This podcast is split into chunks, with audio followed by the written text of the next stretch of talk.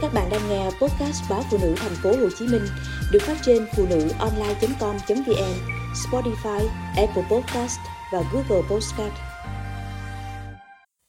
Bệ rạc sau một lần ngoại tình.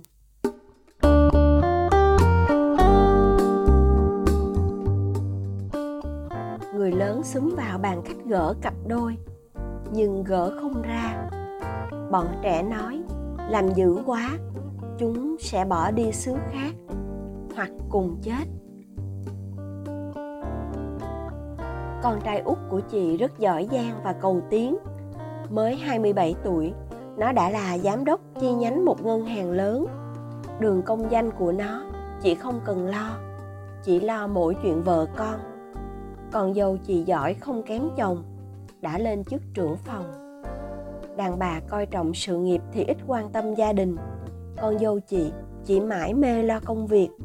Ngày nào cũng tối mịt mới về nhà. Mọi việc lớn nhỏ trong nhà đã có người giúp việc, nên con dâu chị không phải động móng tay. Mỗi ngày, con dâu chị nói với chị đúng hai câu, lúc chào đi làm và khi trở về nhà. Thời gian đầu, chị khó chịu, muốn tỏ ra thân thiện, gần gũi với dâu, nên hay hỏi han công việc, thăm sức khỏe xuôi da hỏi dâu thích ăn gì để chị nấu? Dâu tỏ ra miễn cưỡng, trả lời nhát gừng, khiến chị nản. Chị tự an ủi, thời buổi này con dâu là vậy. Kệ đi, bắt bẻ mắc công nó kéo con trai mình đi mất. Con lớn của chị lập gia đình và định cư ở nước ngoài, nên chị trông thằng út sớm có con để ẩm bồng.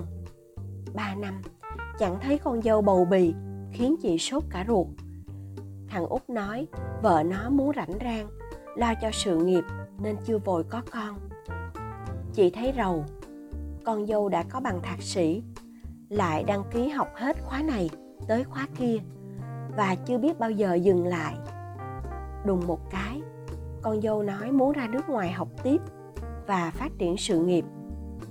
Chị chới với, con trai chị không cản được vợ, cũng mặc kệ giờ con chị như trai độc thân. Đi làm về là hẹn bạn bù khú. Nghĩ tới tương lai vợ chồng nó, chị héo cả ruột. Chị có cô cháu gái xinh như hoa hậu. Mẹ nó với chị là bà con cô cậu.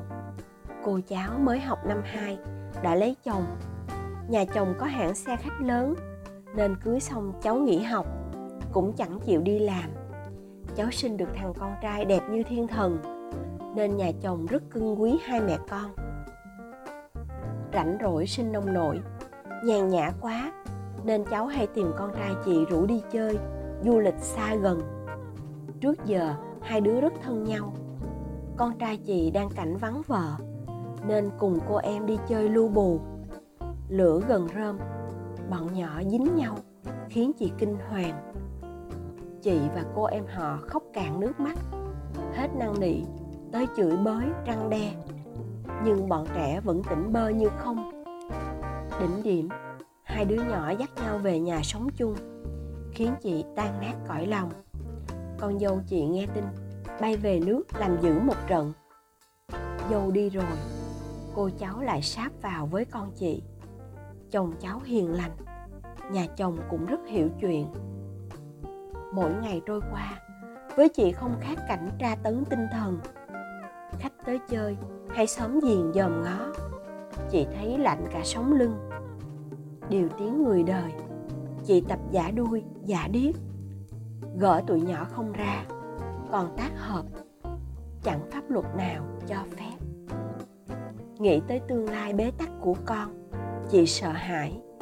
Chị giận con trai ăn học cho nhiều. Sao mù quáng thế này?